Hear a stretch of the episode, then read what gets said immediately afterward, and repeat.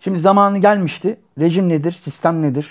İşte plutokrasi, otokrasi, bir şeytokrasi, başkanlık, yarı başkanlık ondan sonra bunlara bir girelim ama hani siyasal bilimler dersindeki tanımların dışına çıkarak e, onları biraz öteleyerek, geride bırakarak ya da çizginin dışına iterek anlatacağım. Hani günümüzün siyaset biliminin tanımlarını o yüzden katılmıyorum. Yani birçok tanımla katılmıyorum. Ben aradığım kitapta öyle yazmıyor öyle gelmesin kimse yani. Şimdi rejim. Rejim iktidarla ilgili anayasal kurallar bütünü demek. Bu anayasal kurallar bütünü yazılı olabilir, yazılı olmayabilir. Bu fark etmez.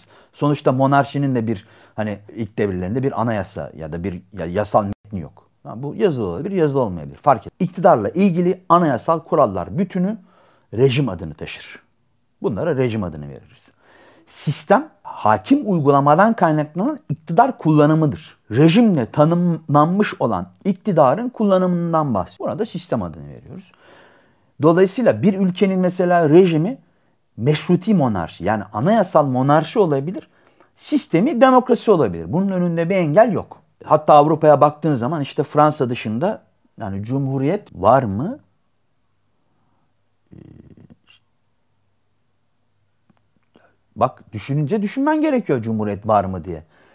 Yani evet İtalya Cumhuriyet, Yunanistan Cumhuriyet düşünmen gerekiyor. Diğerleri krallık. Yani meşruti monarşi, anayasal monarşi. Bu arada şu anayasal lafını da açmak lazım. Buradaki anayasal bir anayasası var anlamı taşıyor da. Şimdi bir anayasası var lafının biz ne demek olduğunu unutuyoruz. O yüzden bu lafı ben bir kenara bırakacağım şimdi. Bu aslında monarşinin anayasayla sınırlandırılması anlamı taşır. Anayasal o demektir. Anayasa yani sınırlandırma biçimi demektir anayasa. Bu adam artık e, kral, kraliyet. Artık hani bireylerin e, kendi tercihlerine, kendi zevklerine, arzu ve isteklerine bırakılmamıştır. Buradaki kraliyet bile artık bir hükmü şahsiyete sahiptir. Yani kralın malı değildir kraliyet anlamı taşır. Şimdi böyle saçma bir şey olur mu diyeceksin? Olur. Yani kraliyet kralın malı değildir. Değil mi? Artık hükmü şahsiyeti vardır. Bir temsili var onun. Tamam mı? Yani kral onu temsil eden kişi. Yani temsil ediyor diye buna mal gibi sahip değil. Aa, elbette. Yani, tabii daha önceki programlarda şunu söylemiştim işte Danimarka'da kral işte toprak krala ait diye konuyu basitleştirerek anlatmıştım ama topraklar kraliyetin malı. Kral da bu e, kraliyetin iktidar elinde tutan temsilcisi olduğundan dolayı aslında bakarsan anlatırken yani sözel olarak böyle bir düzleştirme ekmiştim. Şimdi bunu da yeri gelmişken biraz daha açıp hani ayakları yere basar, hale getirmiş olalım. Dolayısıyla e, üç tane rejimden bahsediyoruz. Monarşi, anayasal monarşi, meşruti monarşi ve cumhuriyet. Şimdi cumhuriyetin federal biçimi de olabilir. Federal olmayan biçim, biçimi de olabilir. Yani üniter biçimde olabilir. Konfederasyonu olabilir. Her şey olabilir. Bunlar fark etmez. Fakat bir de başkanlık olarak ben yanına dördüncünün eklenmesi gerektiğini düşünüyorum. Bu sadece herhalde Amerika'yı kastederek koyabileceğim bir şey. Şimdi çünkü Amerika'nın başkanlık sistemi için başkanlık başlığı açtığın zaman altına bugün modern siyaset bilimi tuhaf tuhaf bir sürü şey getiriyor. Almanya yok Almanya'nın federalizmi, Meksika'nın başkanlığı. Federal olarak baktığın zaman da federalizm aslına bakarsan bir rejim şeyine ait değil federalizm. Ama Amerika özelinde işler çok değişiyor. Şimdi Amerika Birleşik Devletleri'nin başkanlık rejiminin esaslarına biraz bakmak lazım. Neden başkanlık rejimi diyorum ona ait. Özellikle de Amerika'ya özgü. Başka bir yerde bulunabileceğim bir şey değil. Şimdi bir de Şimdi bu farklar nereden kaynaklanıyor? Yani neden o cumhuriyetle bu cumhuriyet farklı? Neden o federal biçimde bu federal biçim farklı? Çok basit. Çünkü her ülkenin kendi siyasal tarihi var. Ve bu siyasal tarihler mesela ana eksenler olarak birbirlerine benzeseler de yönetimsel olarak, idari olarak, hukuksal olarak hani birbirlerinden ayrışan yönleri var. Şimdi Almanya'nın federal yapısıyla Meksika'nın federal yapısı arasında hiçbir bağlantı yok. Almanya'nın başbakanı dediğin şey aslında şansölyelik. E, o şansölyelik nereden geliyor? İşte Almanya'nın seçici prensler döneminden geliyor vesaire.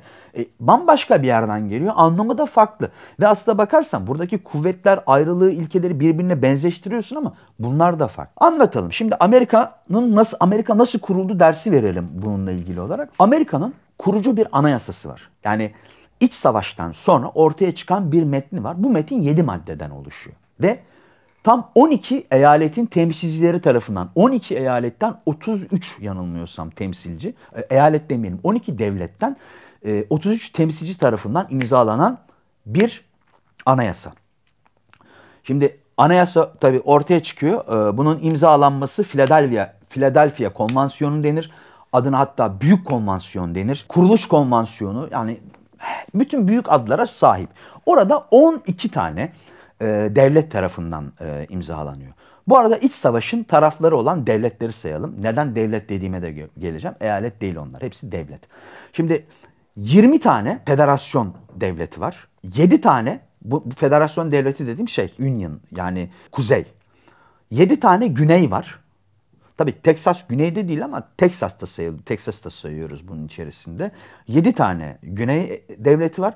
Bir de 4 tane unborder dedikleri sınır devleti var. Bu sınır devlet e, bu sınır devletleri kölelik yasal olmasına rağmen tıpkı güney devletlerinde olduğu gibi union yani federasyon tarafında kalanlar. Bunlarla beraber de 24 ediyor. Yani 24 artı 7. Şimdi ama diyeceksin ki Aa, bir dakika ya ama kuruluş 12. Mesela liberal bir kafayla düşünüyor olsaydık bu kuruluş çok antidemokratik. Çünkü e, bütün devletler temsil edilmemiş. Buyur. Hatta ben mesela bu arada bak e, tuhaf bir şey söyleyeyim. Hani bunu liberallere taş olsun diye attım ama Amerika'daki devletler bu birliktelikten çıkabilirler normalde. Bunun, bunun önünde bir engel yok.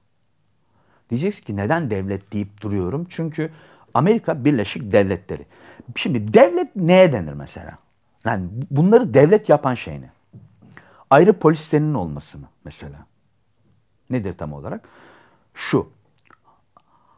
Ayrı ve bağımsız bir ceza yasalarının olması bunları devlet yapıyor. Yani hukuki tanım açısından böyle bakmamız lazım. Yani polisleri şudur bundur bunlar önemli değil. Ayrı birer yapısı var. Şimdi bu arada bütün bu devletlerde başsavcı yani devletin başsavcısı seçimle gelir. Ee, nedeni çok basit. Anglo-Sakson hukukunda suç devlete karşı işlenir temel olarak. Kıta Avrupası hukukunda yani Türkiye'nin de e, medeni yasasını örnek aldığı kıta Avrupası hukukunda e, suç kamu düzenine yani devlete karşı işlenir.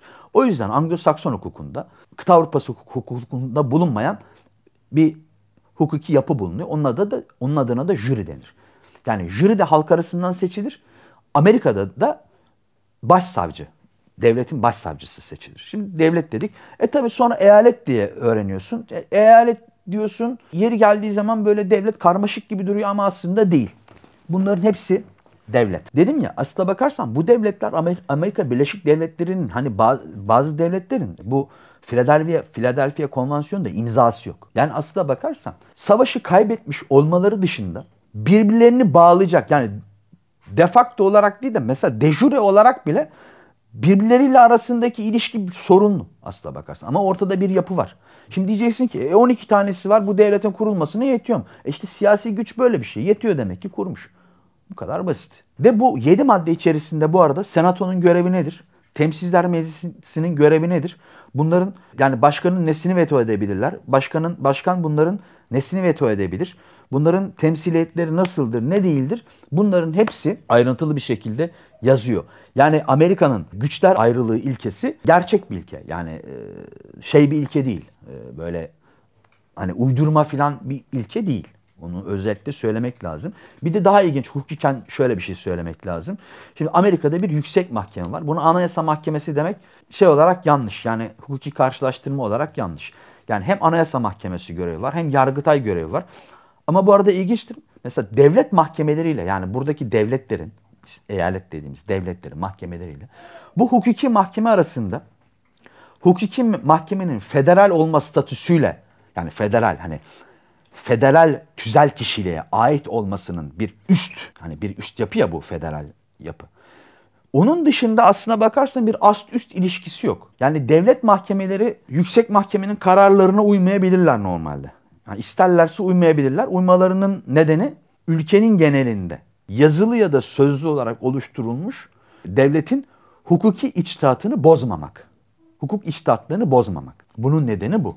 Bir hukuk tekniği olarak aslına bakarsan e, uyuyorlar. Uymadıkları yerlerde oluyor. Onu da söyleyebilirim. Şimdi dolayısıyla hani e, Amerika'da da başkanlık var. Yani böyle örnek verilmez bir şey. Yani bu, bu örnek saçma.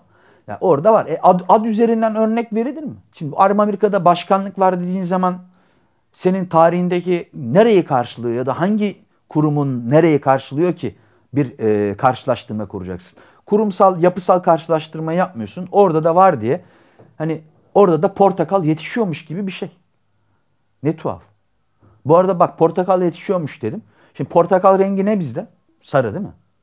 Şimdi Okyanusya'da bazı böyle Fransızların eski sömürgesi devletler var. Orada mesela portakal rengi dediğin zaman ne anlıyor?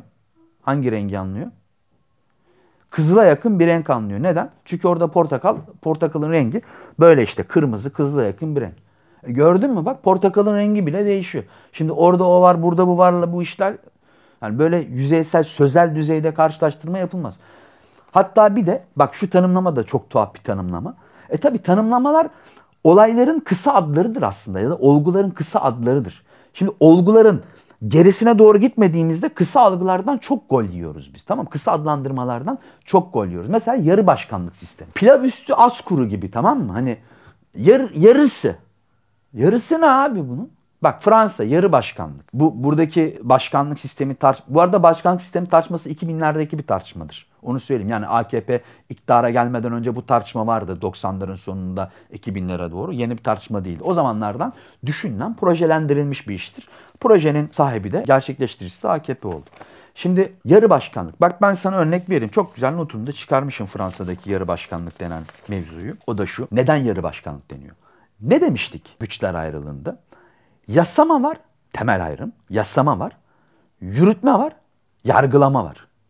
Şimdi güçler ayrılığı bu demektir. Yani güçler ayrılığı aslına bakarsan bunların birbirleriyle olan ilişkiselliğidir. Nasıl ilişki içerisinde? Yani bu bunun mu denetliyor, bu bunu mu denetliyor? Bu denetleme mekanizması ya da birbirinden bağımsızlık mekanizması nasıl oluyor? Şimdi Fransa'da neden yarı, yarı tabi o yarı laf, laf, e, lafı nereden geliyor onu anlatıyorum. Fransa'da 5. Cumhuriyet olarak anılan bir dönem var. E, şimdi 5 tane cumhuriyet var evet. Bizde de bir ikincisinin kurulması lazım ya. Neyse. Şimdi bu 5. Cumhuriyet dönemi döneminin bir anayasası var 1958 yılında. Bu yarı başkanlığın zemini bu anayasanın 16. maddesinde. Şöyle özetleyeceğim. Mesela Paris'te bombalama olayları olmuştu. Hollanda'da, Cumhurbaşkanı Hollanda'da e, sınır kapılarını kapattı. Sınırları kapattı. Sınır kapısını kapama ne? Sınırları kapattı ve e, kolluk kuvvetlerini harekete geçirme yetkisini edindi. Tek başına. Genel komutan diye düşünebilirsin. Ondan sonra. Şimdi bu ne demek? 16. maddede koşullar sayılıyor. Deniyor ki şu şu şu şu şu koşullar olursa bunlardan bir tanesi de ulusun güvenliğinin tehlikede olması. Bu koşullara istinaden 32. madde var. Oraya gidiyorsun diyor. Orada da yetkiler sayın e, sıralanıyor. Olağanüstü hal yetkileri sıralanıyor. Olağanüstü hal bu şekilde. Yani aslına bakarsan Fransa'nın yarı başkanlık sistemi bir olağanüstü hal içerisinde Cumhurbaşkanına 12 günle e, sınırlı 12 günle sınırlı olmak üzere yürütmenin haklarını en yüksek haklarını vermeye deniyor. Cumhurbaşkanı yürütme haklarıyla donanıyor. 12 günle sınırlı. Sonra bir düzenleme yaptılar bu e, Paris bombaların bombalamalarından sonra. Bunu bunu arttırdılar yanılmıyorsam. Galiba 3 aya mı uzattılar? Bir şey yaptılar. Tam olarak e, takip etmedim onu açıkçası ama uzatıldı biraz. Ama bizdeki gibi iki buçuk yıl değil yani. Şunu da söylemek lazım. Bu yarı başkanlık sisteminde diyelim ki Fransa'dan bahsediyorum. Hani olağanüstü hali ilan ettin. Olağanüstü hal koşulları tanımlandı. Sen yürütme yetkisini eline aldın. Herkese her şeyi her, herkese kumanda edebiliyorsun. Sınırlarda şeysin. E, polis askeri istediğin gibi seferber edebiliyorsun. Şöyle bir şey yapamıyorsun. Aa bir dakika ya. Ben çalışma hayatı ile ilgili bir kanun hükmünde kararname yazayım. E, yapamıyorsun bunu mesela. Ha, onu söyleyeyim. Meksika'nınki başka bir şey. Ondan sonra. Yani hepsini anlatmayacağım ama şöyle bir şey yok mesela. Hani yasama yetkilerini elinde bulundurup da hiçbir kurum ya da kuruluş tarafından sorgulanamayacak tamam mı? bir batı ülkesi yok. Burada bu bir tek Türkiye'de var. Buraya özgü bir şey bu. Hatta hani anayasal monarşi dedik ya bak anayasal monarşiye nasıl geliyorsun? O bile e, ilginç bir şey. Monarşinin bile içerisinde yani anayasal monarşiyi bırak, bırak.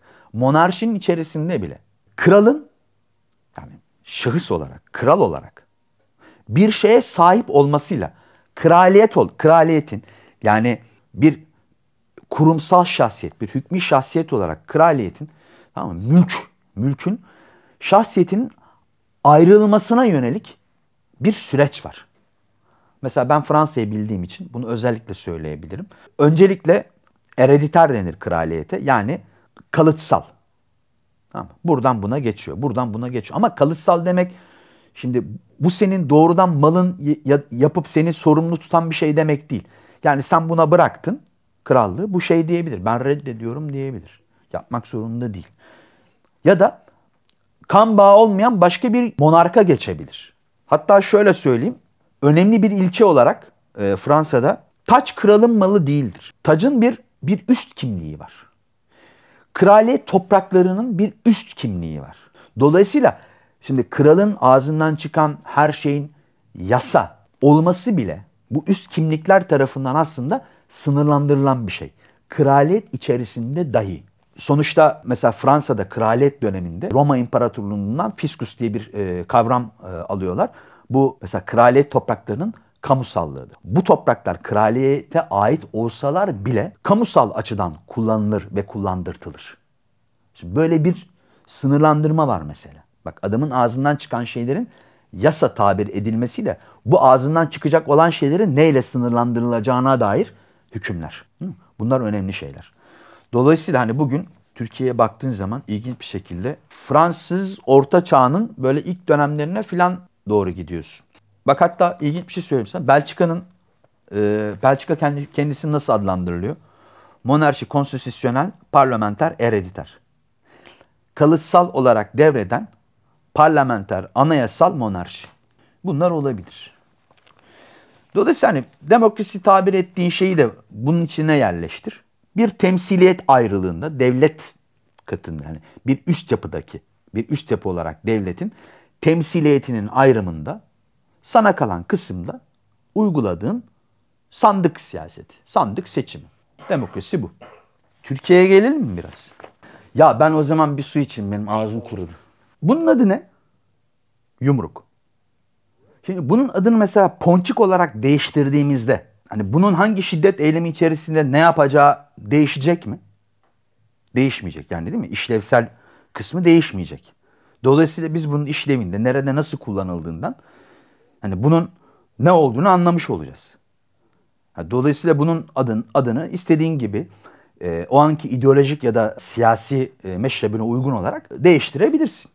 Mesela hani bugün yeri gelmiştir herhalde yine tek şey tartışması başlayacaktır mesela. Harf devrimiyle her şey sıfırlandı bu ülkede. Şimdi mesela bu bir cehalet lafı değil. Çünkü öncelikle şöyle bir varsayım üzerinden gidiyor. Hani dedim ya dedim ya siyasal İslamcının aklını geçen programda anlatırken bir yere dayanması gerekmiyor. Bir sonuçtan hareket ediyor kendilerince. Neden bir yere dayanması gerekmiyor? Çünkü bunun öncesinde şöyle demen lazımdı. Bak bu cümle şöyle söylenir. söylenir. Yani söyleyebileceksen yani harf devrimi bu ülkede her şeyi sıfırlamıştır demen için şunu söylemen lazım. Bir, Osmanlıca yazılmış olan fizik, kimya, e, genetik, e, biyoloji vesaire gibi e, bilim alanında e, Avrupa'nın da önünü açan, e, üniversitelerinin önünü açan bilim kitaplarını e, bir anda okuyamaz olduk. Çünkü halk zaten Osmanlıca okuyup yazıp hani bütün köylerde böyle felsefe ve bilim kitapları okuyordu. Dolayısıyla bu büyük birikimi dışlamış olduk.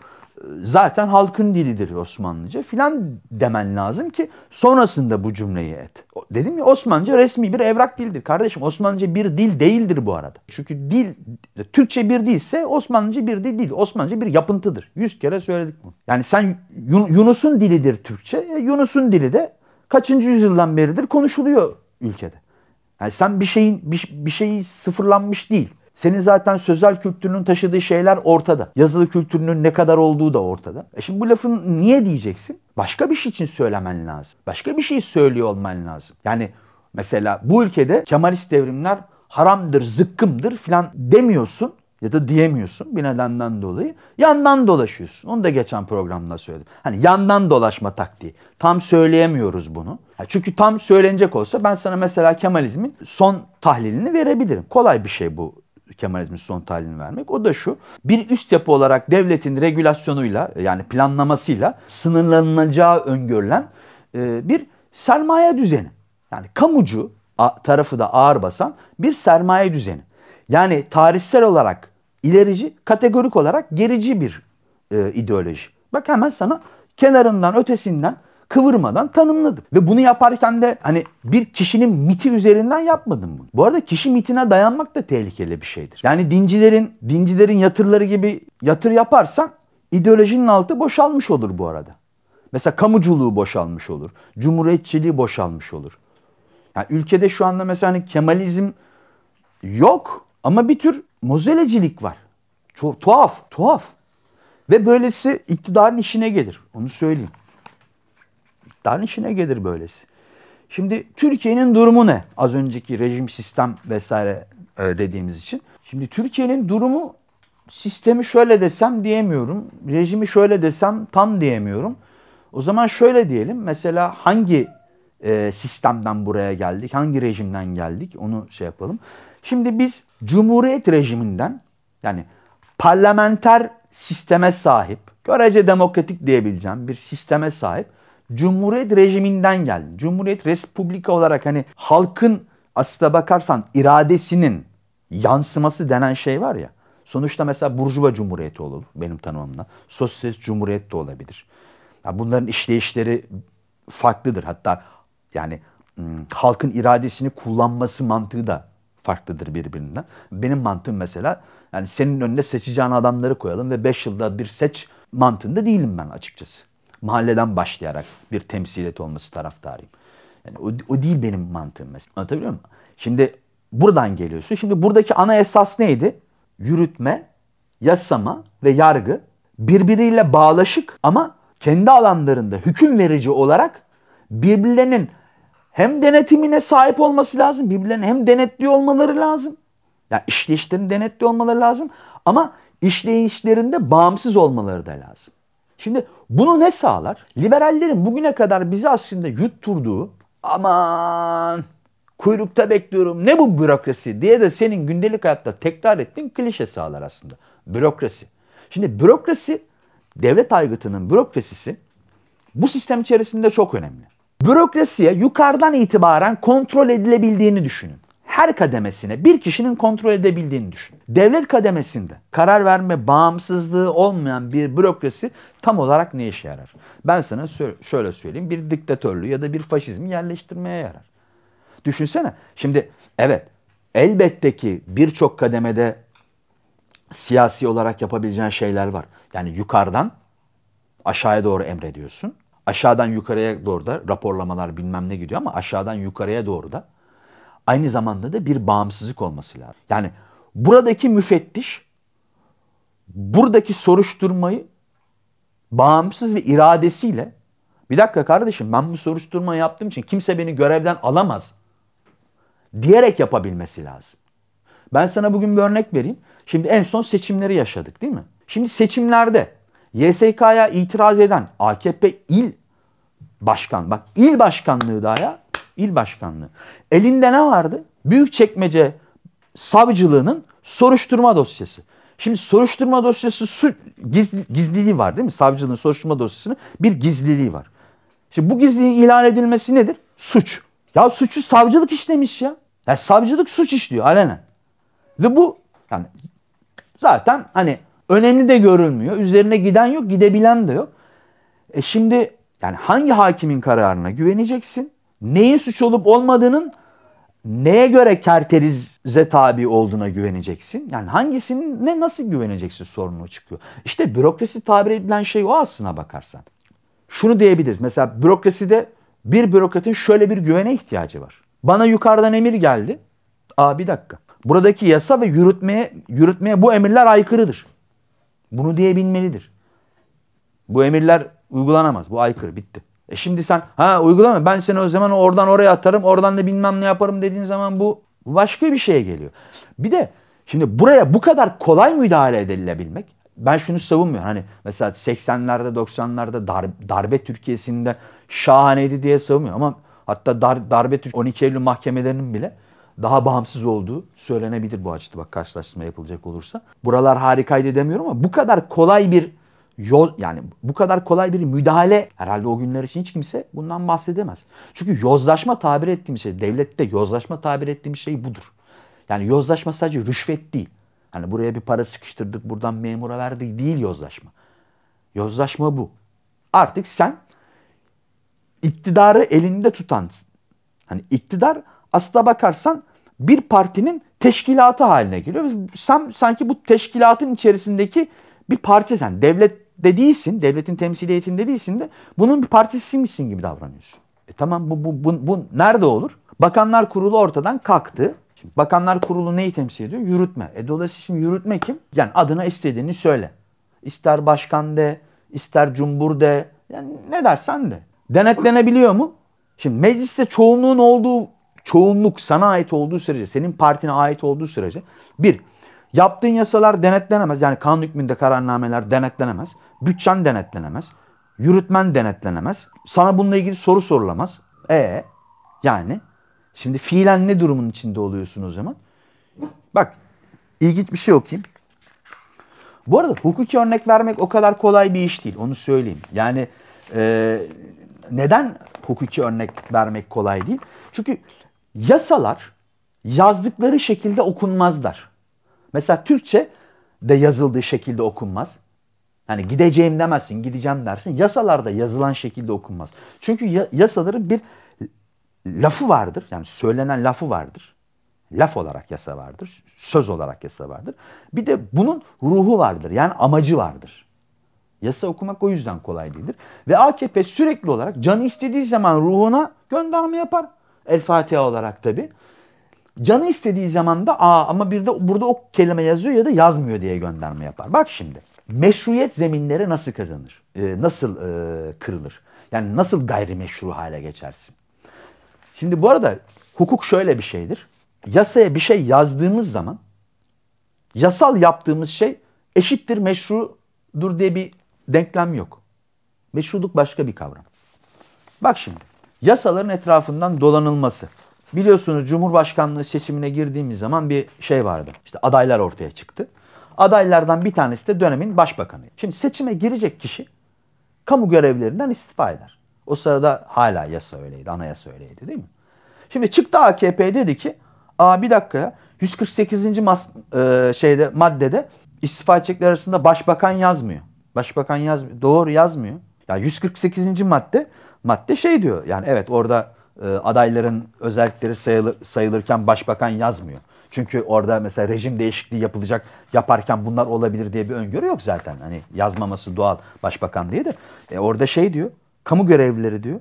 Niye kamu görevlileri, belediye başkanları, subaylar, işte yüksek öğretim kurulu bilmem ne vesaire diye sayıyorsun? Şimdi başbakanın adını koy ya da koyma. Ne demek buradaki kamu görevlisi? Yani bir seçime aday olduğun zaman elindeki kamu gücü, gücünü kendi adaylığın, kendi şahsi çıkarların için kullanama diye istifa et o maddenin anlamı. E başbakan kamu görevlisi değil mi? Ne görevlisi? Şimdi canın istediğin zaman diyorsun ki bir dakika orada başbakan yazmıyor. Gayrimeşrudur mesela o seçime başbakanın istifa etmeden girmesi o seçimi gayrimeşru kılmıştır. Bak bir örnek vereyim sana. Başka bir yerden. Şimdi bu ülke iki buçuk yıl olağanüstü hal içinde yaşadı. Şimdi olağanüstü halin konusunu hatırlayan var mı? Yani neden mesela olağanüstü hal içinde yaşadık biz? Yani ülke bir savaş içinde miydi? Hani ne oldu iki buçuk yıl? Yani iki buçuk yıl sürmesini gerektirecek olan Türkiye'de o halin sürmesini gerektirecek olan tam olarak ne vardı? Ben sana söyleyeyim rejimin değiştirilmesi gerekiyordu. Benim tek söyleyeceğim şey olur. Bunu şuradan örnekleyeyim sana. Şimdi AKP mesela ne diyor? Bir dakika. Yasada diyor ki olağanüstü hal kararnameleri Anayasa Mahkemesi'nin ne usulen ne esasen denetimle tabi değildir diyor değil mi?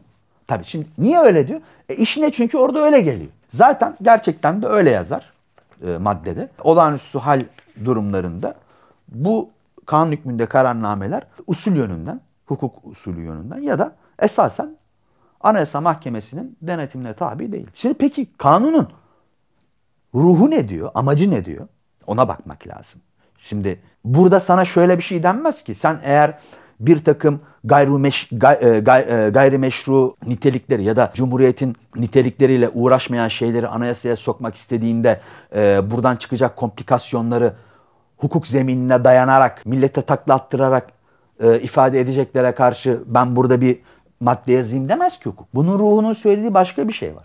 Bir kere olağanüstü hal neden var diye hukuk sana sorar. Neden var?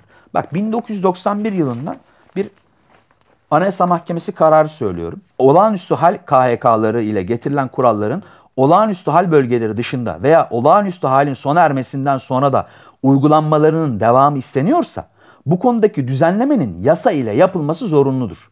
Çünkü olağanüstü hal bölgesi veya bölgeleri dışında veya olağanüstü halin sona ermesinden sonra da uygulanmalarına devam edilmesi istenilen kuralların içerdiği konular olağanüstü halin gerekli kıldığı konular olamazlar.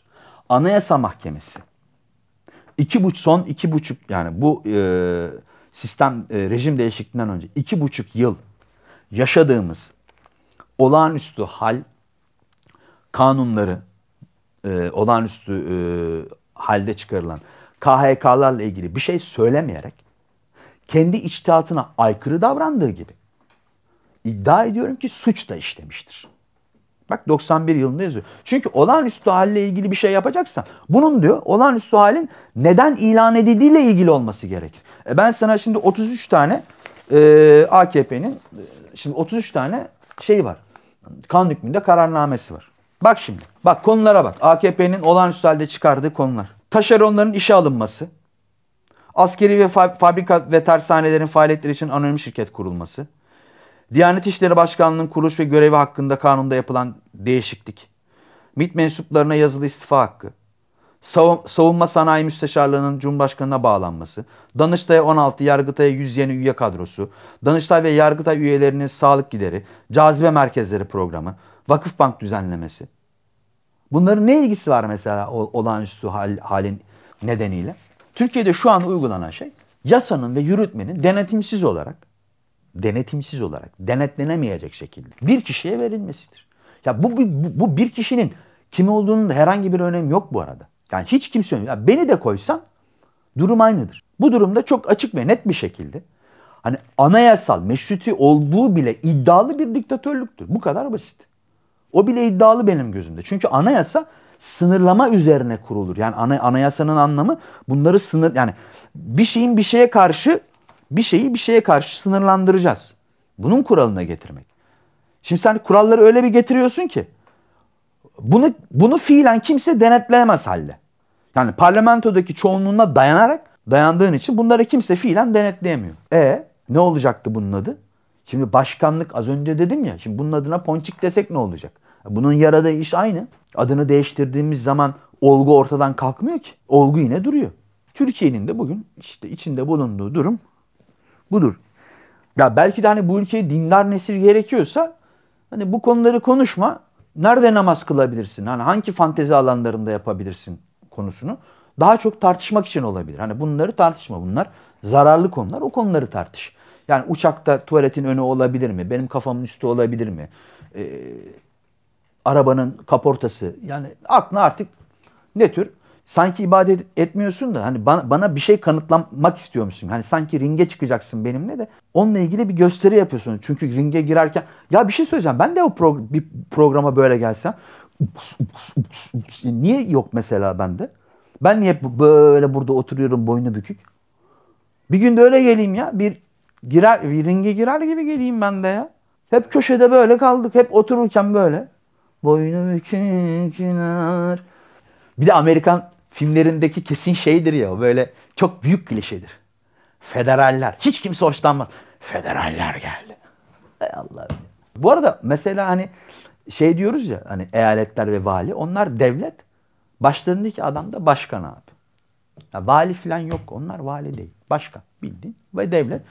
Ve ciddi söylüyorum bak bütün siyaset bilimleri işi gücü bıraksın şu konuyu tartışsın. Amerika Birleşik Devletleri'nde devletler ayrılabilirler Amerika'dan. Ya kağıt üstünde ayrılabilir. Ben ayrılabilirler derken hani ayrılırlar ayrılabilir. Var öyle bir şey. Hatta şöyle düşün. Kurucu anayasada çoğunun zaten imzası yok. Çok antidemokratik buluyorum. 30 tane devlet var canım. Niye onların imzası yok da o 12 tanesi bunların yani niye böyle üstten konuşuyorlar onlara üstten imza atmışlar? Çok antidemokratik. Yani çok Allah'ım. Ya siyaset böyle konuşuluyor olabilir mi abi? Ne tuhaf. Şimdi Filipinler Başkanı Duterte'nin diktatörlüğü özetlen bir cümlesi var. O cümleyi söyleyeyim. Keşke bir saat konuşmasaydım. Hani 10 saniye o cümleyi söyleseydim de program hiç yapmasaydık. Anlamda taşıyabilir. o cümle şöyle. Ee, başkanlığı bütçesini denetleyecek olan e, kurum için şöyle demişti. Ben tabii mealen söylüyorum. Tam kelimeler bunlar değil. Ee, hani bir sabaha karşı gelirler. Siz de bir yerlere götürülebilirsiniz. Kaybolursunuz dedi. Kurumlar var mı? Var. Kurumlar yok değil. Var. Kurum her zaman var. Yani diktatörlükle ilgili kafasında bir takım hani, hani fantezileri olanlar varsa onlar onlar o fantezilere saplanmasın. Yani somut olarak uygulanma biçimine örnek var yeterince. Tartışacağımız konularda biraz böyle bir şey. Biraz da Meksika anlatalım. Uyuşturucu kartelleri ve e, federal. Herkes federal olmak istiyor değil mi? Çünkü bütün federal ajanlar siyah giyer. Böyle siyahtır. Araba da siyahtır. Biz geliyoruz diye bağırır. Yani o kadar fark edilmemesi mümkün olmayan bir şey ki ama hep öyle gelirler ve suçlar son ana kadar fark etmez bunu. Harika. Filmlere bakarsak Amerika'da bütün suçlar dangalak. Şimdi biraz toparlayacak olursak söylenen sözün neyi ikame ettiğini bu devirde bulmamız, bulmamız lazım. Yani neden mesela köy enstitüleri zamanında hani köylerde felsefe kitapları, romanlar okunurken bir kültür atılımı olmuyor da Latin harflerine geçtiğimiz zaman bütün kültürümüzü bırakıp işte sıfırlanmış oluyoruz dendiğini çözmemiz lazım. Hangi cümle ne için ediliyor? Çünkü her cümlenin kendisi dışında bir anlamı muhakkak ki var. Yüksek siyasette, parlamento siyasetinde konuşulduğu zaman. Muhakkak ki var. Oralara dikkat etmek, onları tartışmamız lazım. Onlar üzerine eğilmek lazım. Ee, eğilirken de açıkçası biraz uyanık olmak lazım. Eğilirken demeyelim. Hani on, on bunları el, e, bu konular üzerinde düşünmek lazım. Düşünürken de biraz uyanık olmamız lazım. Yani sonuçta bize her e, salatalıkla koşturana bizim de e, tuzla koşturmamız gerekmiyor. Buna buna biraz dikkat edelim.